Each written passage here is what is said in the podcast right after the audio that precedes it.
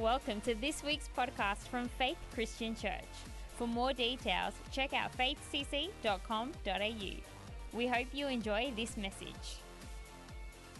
Tonight I want to talk to you about the issue in your soul of the way in which you manage your anger. Very vital insight. The Bible says when it comes to anger, you shall not kill. Now, killing isn't good for anybody's soul. But when Jesus Christ addressed this issue, he reinterpreted or expanded our understanding of this commandment. You shall not kill. The Bible says in Matthew five, you've heard that it was said, Jesus said to his disciples, you have heard that it was said to the people long ago, you shall not murder, and anyone who murders will be subject to judgment. But I tell you, that anyone who is angry with a brother or a sister will be subject to judgment.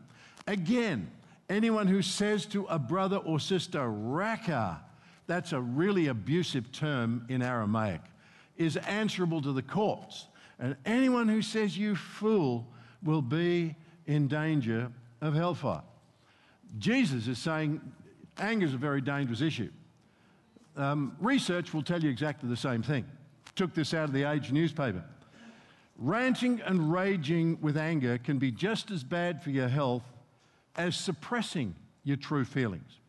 The healthy solution, according to the author of a new study, is to confront the source of your anger head on. In another study, researchers found that women who were angry about their marriages spent more days ill than their happily married counterparts. The effects of anger on health is now deemed so important, she says, that how a person handles anger should be part of every health professional's assessment of a new patient. It's such a big deal that if you're going to be uh, manage a, a patient, you ought to understand something about how anger works in their life. And just in case you don't remember what anger looks like, I got a little video clip that'll kind of give you a picture of this. This is what anger can look like. Now look. Push your luck. I have a breaking point, you know. Basil! Viva arriba! No, no, no, no, no. This is so that you can hear the bell, so you know in a moment when I ring the bell. You snobs! You stupid, stucker, toffee-nosed, half-witted, upper-class piles of... I'm calling it. You don't start. I'll come to three. Two, three, right, that's it. You tried on just once too often, right? Well, don't say I have warned you. I've laid it on the line to you time and time again. Right, well, this is it. I'm going to give you a damn good thrashing.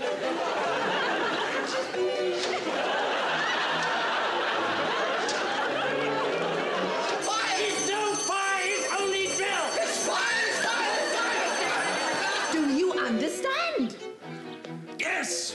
Good. Fire! Fire! Where are your ears, you great big half-wit? Well, how was I supposed to know? Why didn't you tell me, you half-wit? Why didn't they tell me? You can't blame me for this. Listen, he's, he's out there. He's out. He's flat out. Oh. Yes, I'm coming. I'm coming. Wait, I tell you, if the good Lord is mentioned once more, I shall move you closer to him. Is that what made Britain great? And truthfully, I made a mistake.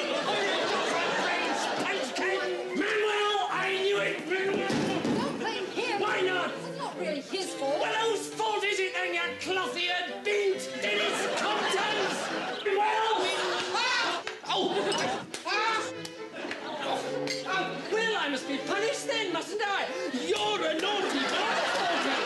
Don't do it! Don't! Oh, never mind, never mind. You have absolutely no sense of humour, do you? I am so sorry I'm not perfect. Shut up! Right! Ooh. Now,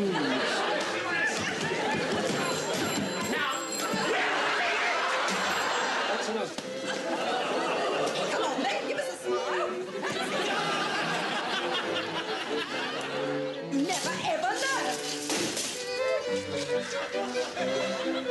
know. Well, that's uh, that's what anger looks like.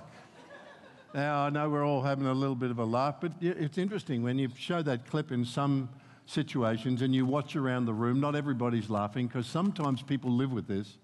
And when you have to live with this, it's just not as funny as it is when Basil Fawlty does it in Fawlty Towers.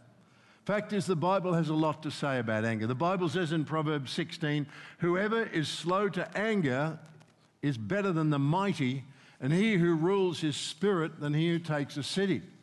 The Bible says in Proverbs twenty-nine, a fool gives vent to his anger, but a wise man keeps himself under control. Proverbs fourteen says, whoever is slow to anger has great understanding, but he who has a hasty temper exalts folly. The fact is, ang- anger is a dangerous emotion, and it's damaging not only physically, it's damaging to you mentally and emotionally. And so we need to examine it a little bit tonight, see if we can't learn something from the Bible about how do I handle the issue of anger if it should ever emerge in my life in some infrequent manner sometime down the road. The interesting thing, anger um, is, comes from the Latin word orge, which means to choke or to strangle. And in fact, anger does to the blood vessels exactly that. Whenever a person is angry, blood vessels start getting constricted, and that's why anger so frequently leads to heart attacks. It sets a person up for an occlusion. But you can express anger in a whole uh, continuum of ways. If you come to the wild end of the spectrum, uh, there's a there's a Greek word for that. Um, the Greek word for the kind of anger that nobody's wondering if you're angry because your face is red and there's froth coming out of your mouth and there's a lot of yelling and screaming going on. The Bible word for that is the word thumos. That's rage.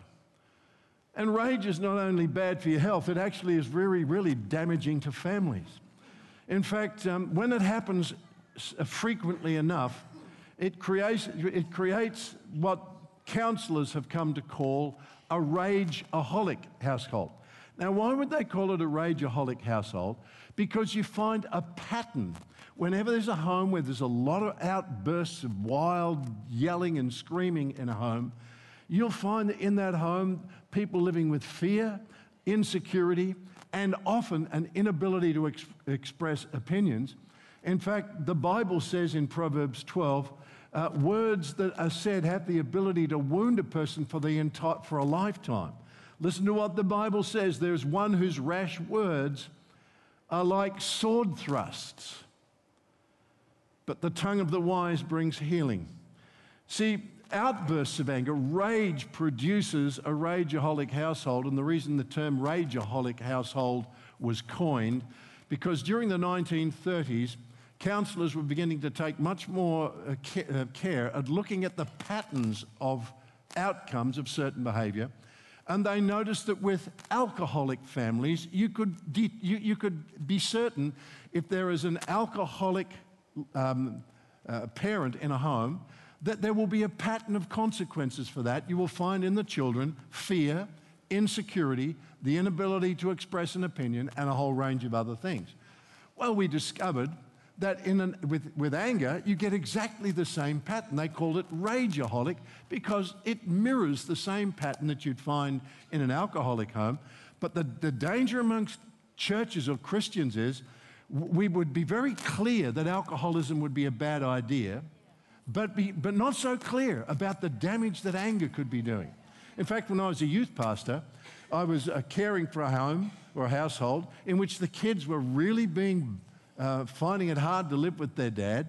And when I had a talk to him about the way he was relating to his kids, he told me, "I'm revealing to my children the wrath of God." And I had to say to him, "No, sir, you're just a cranky old man. Uh, this has got nothing to do with you revealing God." And, and not only that, your pattern of behaviour is damaging your children. Tragically, one after another, they all left home early simply because they couldn't bear to be around their father. Now, I watched what this did in the home where I grew up. See, my dad was a good man, shared about him on Father's Day, but there were two things about my dad that weren't really helpful for me. The first was he could go silent on me. If I disappointed my dad, he might go silent. But there were occasional times when my dad would blow up in your face and, and sometimes so explosively and, and so unexpectedly that it was really damaging. And part of it emerged from the fact that my dad was such a good man. He was a moral man. He was a really good teacher, and he was a good Christian.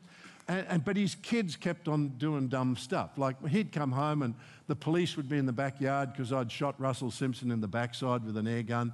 Or there, there, there would be... There, there would be um, fire brigade engines, half a dozen of them, in our street because Alan set fire to the park. Or the night that I got arrested by the police at home for siphoning petrol out of a police car. Those were, these were, they, they never thought it was funny as you did. Um, these were moments that were, that were shocking to my dad because that was not my dad's life. He was as straight as an arrow. Well, uh, as my younger brothers were growing, they, they seemed to be sinful people too, because my two younger brothers kind of got into, you know, drugs and motorbikes, and there, there was a tragic time. My dad was watching this unfold, and it was upsetting him really badly. I had a younger brother. My youngest brother, Neil, fell in love with a girl at school, and he loved her so much he'd go to her home every day and carry her books to school for her, and he would have loved for her to be his boyfriend. But she had an older boyfriend, and he never had that opportunity. So he just was like a puppy dog. He used to follow her around and, and just trying to serve her as much as he could. One night, my little brother was coming home late at night across the park near our home, and he could see lights twinkling out there on Belmore Road. And the closer he got, he realised that they were ambulances and police cars. And when he got to the scene, they were loading the girl he loved into the back of an ambulance. She had been killed by a car crossing the road right near our home. And my mother said she could hear him screaming in anguish five hundred yards away from our home, in, in just in the anguish of the loss of this girl that he loved so much. A week later, my brothers were, had so provoked my dad to anger. My father said to my youngest brother in the kitchen one day, "I wish that had been you." It was like a sword thrust. It went through my little brother's heart and pierced his relationship with my dad. And not so long after that, he, he my, and my other brother, my two younger brothers, packed their bags and left home because that one angry comment had destroyed a relationship, and it took a decade to recover it. He didn't recover that relationship until after he'd been arrested by the Commonwealth Police and uh, come out of the drug scene, and some years later went and lived back home with my mum and dad and rebuilt the broken relationship. Now, that's what anger will do. You will say things in the heat of a moment that have the ability to destroy a relationship and damage a human life. And what's worse, um, it tends to become uh, the, the kind of behaviour that is a learned behaviour. Anger is easily learned as a way of handling issues. The Bible says in Proverbs nineteen, "A man of great, great wrath will pay the penalty, for if you deliver him, you will only have to do it again." It happens over and over again. It becomes a repeated manner of dealing with life. Um, and I'd have to say, tragically, uh, I learned that in part by growing up in a home where my dad was explosive with me.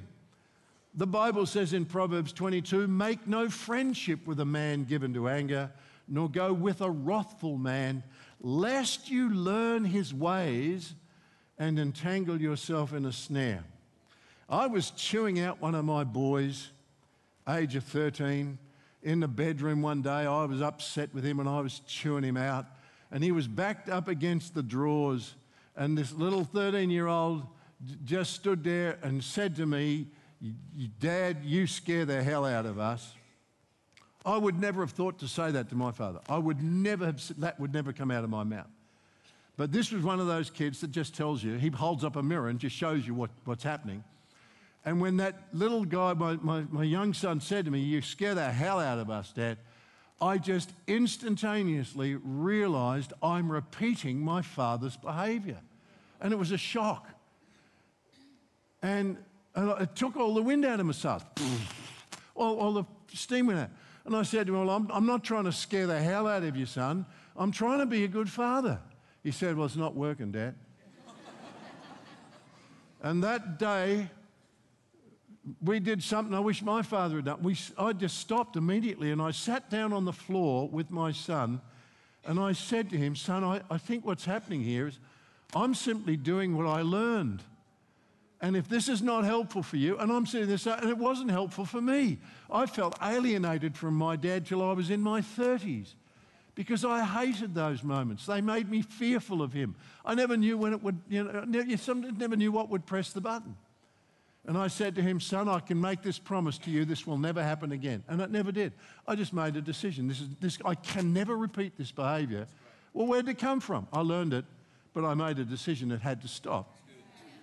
Let's come back to the diagram again. Let me show you the diagram again. At one end, you've got rage, thumos, outbursts.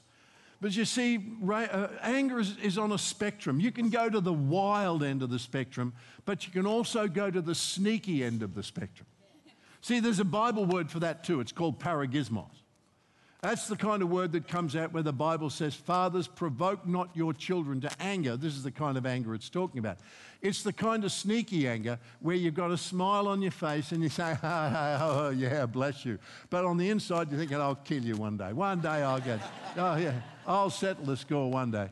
And some people think this is Christian anger, you know? No, no, no, Christian anger, ha, ha, bless you, buddy. Ha, ha, I'll just let your tyres down in church. While you're at church, I'll, just, I'll let your tyres down. See, this, this is not Christian anger. This is seething hostility. When the, where the Bible says, don't provoke your children to standing up on the inside while they're sitting down on the outside. They're pretending that they're kind of submitting to you, but on the inside they're wild and they're angry. And they're not allowed to explain it. They're not allowed to talk it out. Oh, you talk to me. I brought you into the world. I'll take you out again. You, you, it's a, you know, I'm your father. Sit down and shut up, and I'll tell you what to think. When you want to know what to think, you ask me and I'll tell you. It's that, that, that attitude that doesn't allow a child to say, I don't feel like it's fair. And that provokes a seething anger where there's no, not allowed to be communication and not allowed to be a processing of anger. And the Bible says don't go to this end either. It is not the solution. Now, paragismos is really bad for your health. Seething anger will make you sick over time. It damages relationship. It produces a rebellious heart and a false face, um, and, and it creates landmines. It creates landmines. People can only take so much of seething anger, and then one person steps on that landmine and boom, they blow up in your face. You see, one of the tragedies, the first murder in the Bible happened because um, there was a boy called Cain who was upset and didn't know how to process his anger. His brother didn't realise he was upset. They're out in the field. I have no idea what was said, but suddenly Cain picked up something and bashed his brother to death because his brother stepped on a landmine, a seething anger that had not been resolved. And when that happens, man, it not only can damage your character, it can not only damage your reputation, it can be really, really expensive. I mean, Uh, Basil jumps out and starts bashing his car with a, with a stick. I need you to know, Basil, this is not going to help the car to run. Uh, you're just going to have another thing to fix at the end of that little exercise. And here's a really more important issue. It puts you in a dangerous place with God. Um, some people view God as being wrathful and angry. But you've got to understand something. God is very, very slow to anger. The Bible says God is rich in mercy and slow to anger. And anger does not create in God a sense of compatibility or harmony. Um, it's foreign to the kingdom of heaven. That's why Jesus said this.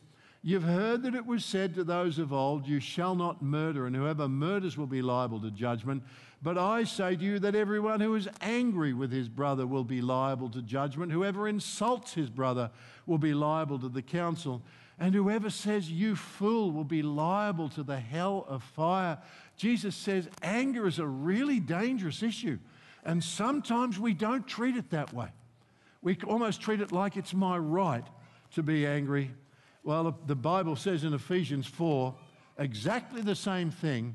You're on dangerous ground when anger's on the agenda for this reason.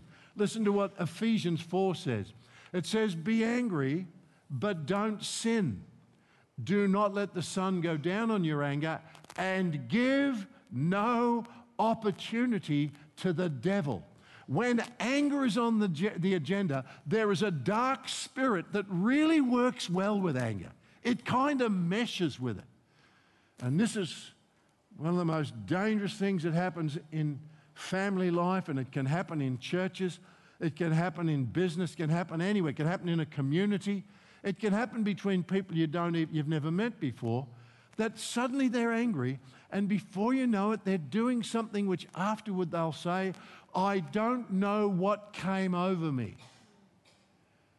Whenever anger is on the agenda, there is a dark spirit would love to hover over that moment and then move in and energize your anger to do something that afterwards you would be appalled at. You'd say, I don't know, what was it that actually came over me? And the reality is you, you need to ask yourself then, well, if, if anger is such a serious issue, where does it come from? What, what are the sources of anger? Well, there are four major sources of anger. The first is perceived injustice. Injustice. If you want to see an angry lamb, watch Jesus go into the temple and observe the way God's house was treating visitors. The Bible says he was so disturbed by the injustice of what was happening there, he made a whip out of cords, and when they saw the look on his face, he started turning over money tables and letting animals out, and people were jumping out of windows and doors, anything to get away from him, because they realized they had crossed a line and Jesus was angry. What about? Well, he says it in these words. Do you understand what this temple is here for?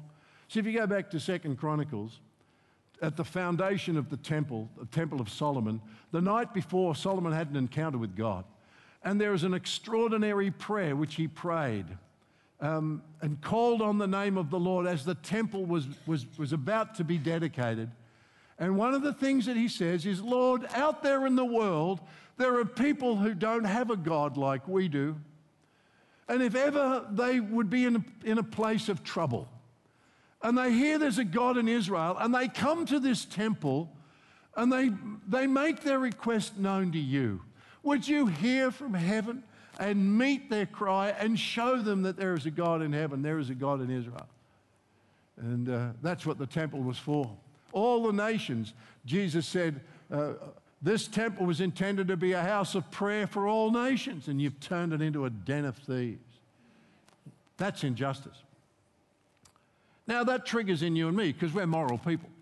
If there's any, and by the way, if you don't get angry over injustice, you might not be that, that well, because uh, a healthy human soul cannot observe injustice and be unmoved by it. Anger is an appropriate response. Then the question is, how am I going to deal with that? How am I going to process that anger?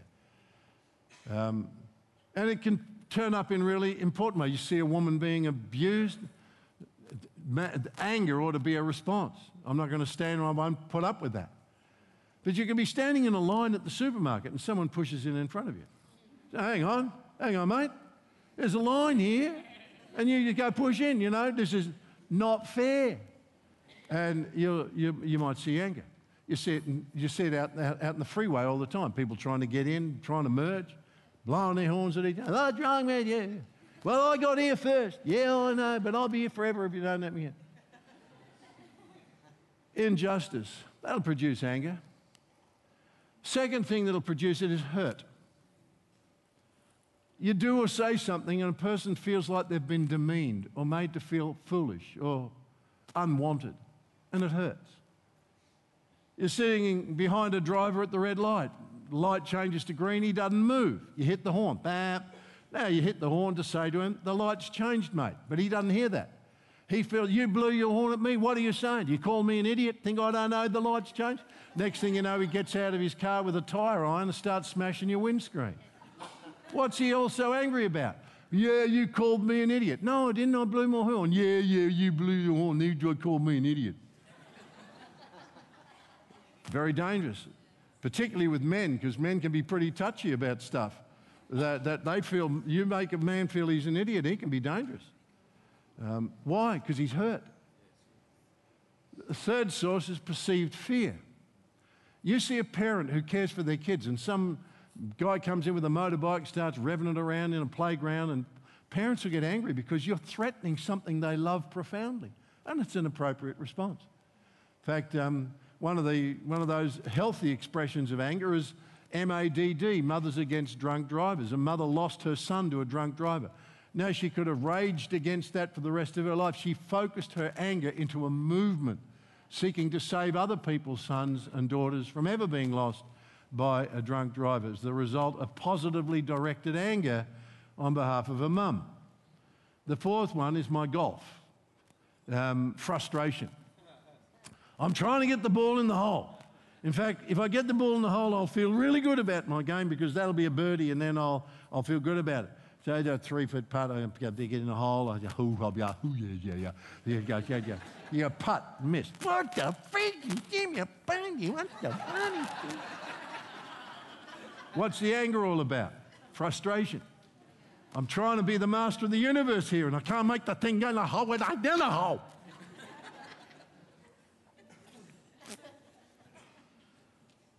Problem, of course, with our perceptions, perceived frustration. I, it took me two years to deal with that anger appropriately. I'd play golf and I'd play a bad shot. I'd be so angry. I'd say words that aren't written in the Bible. And I had to make a decision. If I can't behave better than this, I think I need to stop playing this game.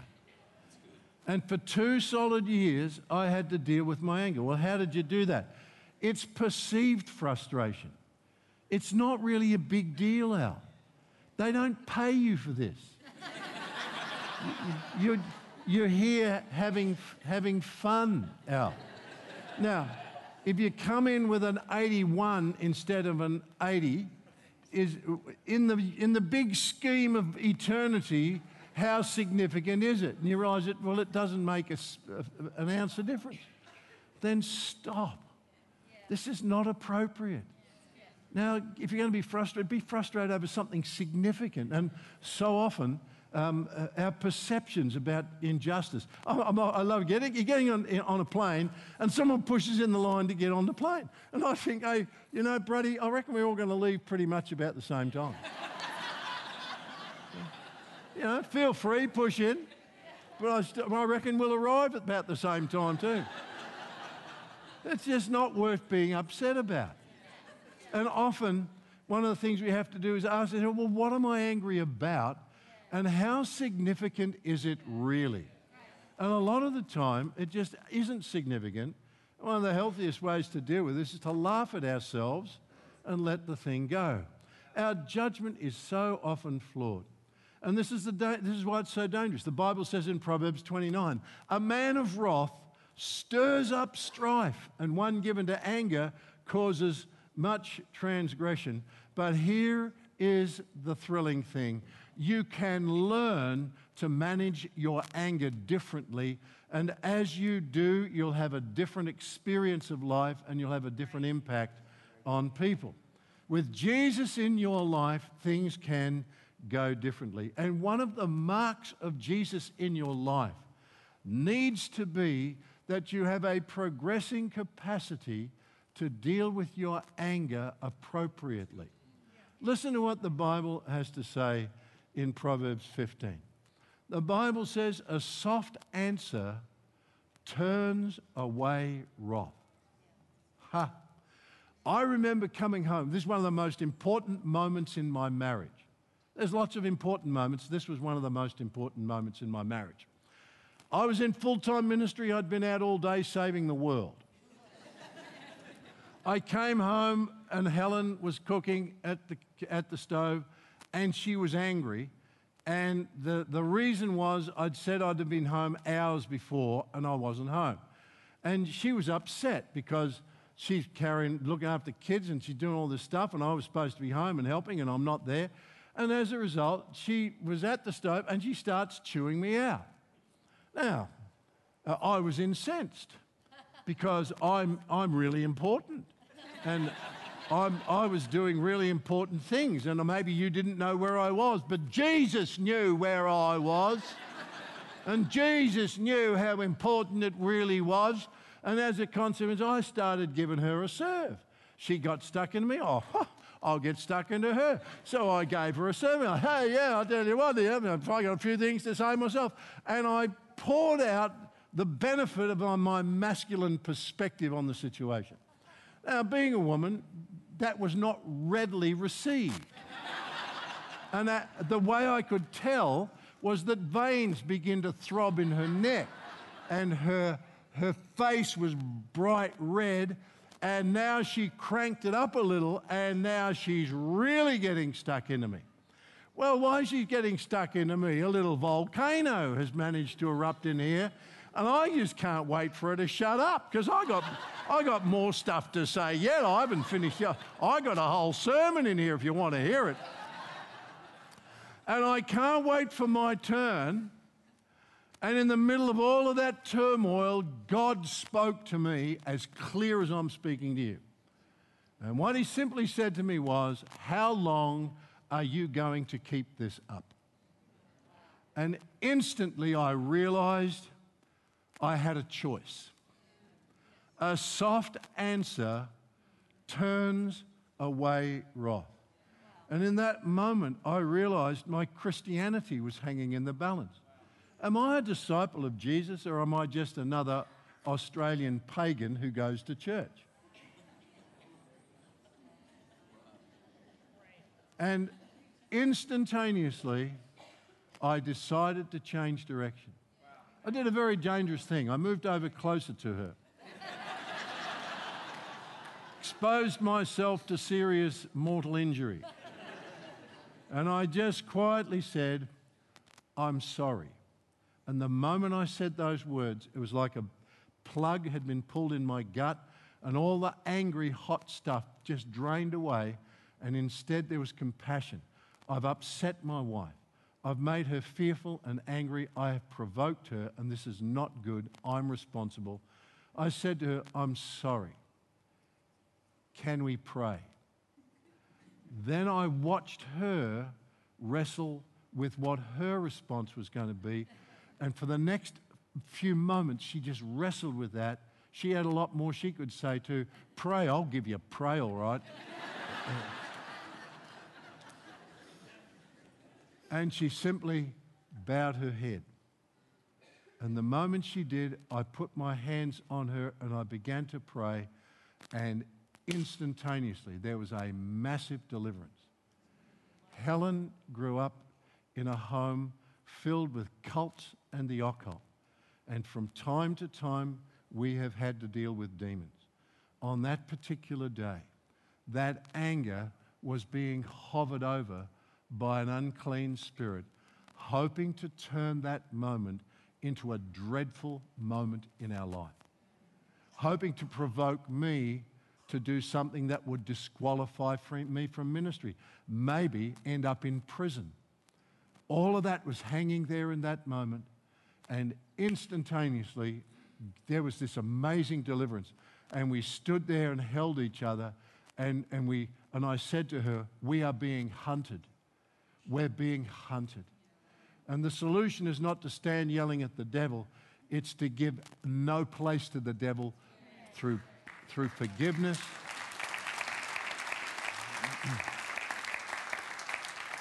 Through forgiveness and through love and through peace. And in that moment, we learned a, like a huge theology on the importance of dealing with anger, because the enemy would love to hover over us and use it to destroy our relationship. Listen to what the Bible says, a soft answer turns away wrath, but a harsh word stirs up anger. The Bible says scoffers set a city aflame, but the wise turn away wrath. One of the kindest things you can ever do to a loved person, a friend, a neighbor, or an enemy is to help them drain the anger out of their life. A soft answer can do that. Just a soft answer can help them to not have to go one step further in this outbreak of anger. That moment was profound in my life. Now let's wind this thing up. There is one passage in the Bible that sums up all the good advice you can give to people about anger. Let me read it to you because it's from Ephesians chapter four. The Bible says this, "Therefore, having put away falsehood, let each one of you speak the truth with his neighbour, for we are members one of another. Be angry, but do not sin. Do not let the sun go down on your anger and give no opportunity to the devil. Let the thief no longer steal, but work with his hands that he may have something to share with those in need. Let no corrupting talk come out of your mouth, but only such as is good for building up, as fits the occasion, that it may give grace to those who hear. And do not grieve the Holy Spirit of God, by whom you were sealed for the day of redemption. Let all bitterness and wrath and anger and clamour and slander be put away from you, along with all malice, and be kind to one another, tender-hearted, forgiving one another as God in Christ forgave you." Number one, quit it.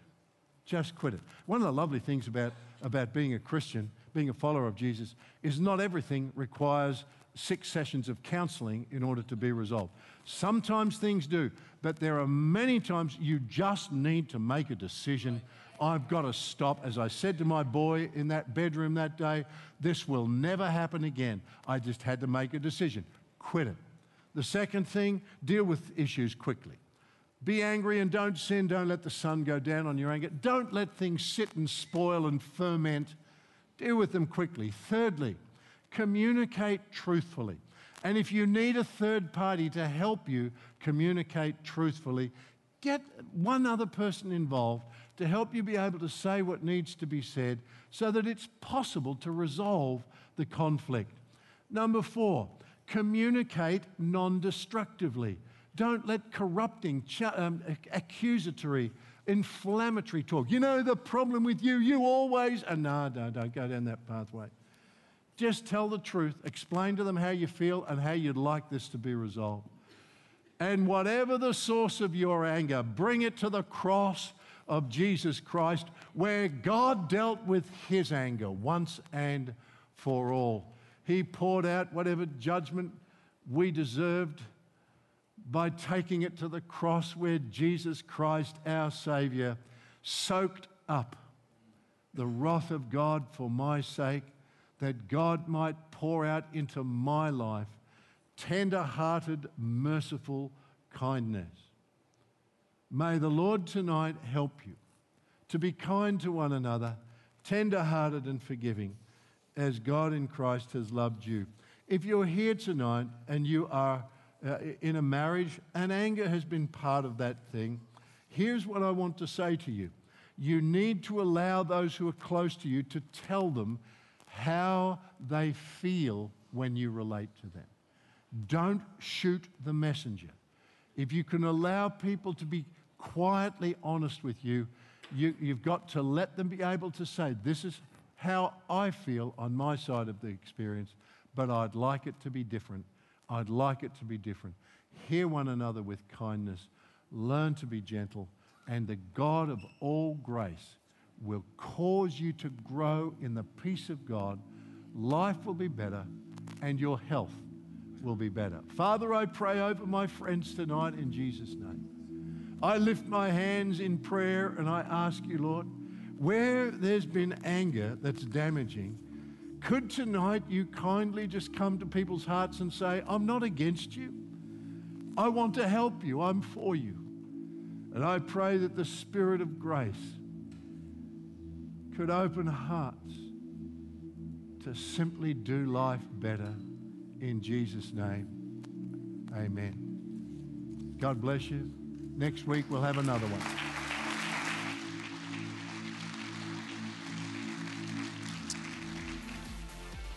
Thank you for listening to this week's podcast from Faith Christian Church.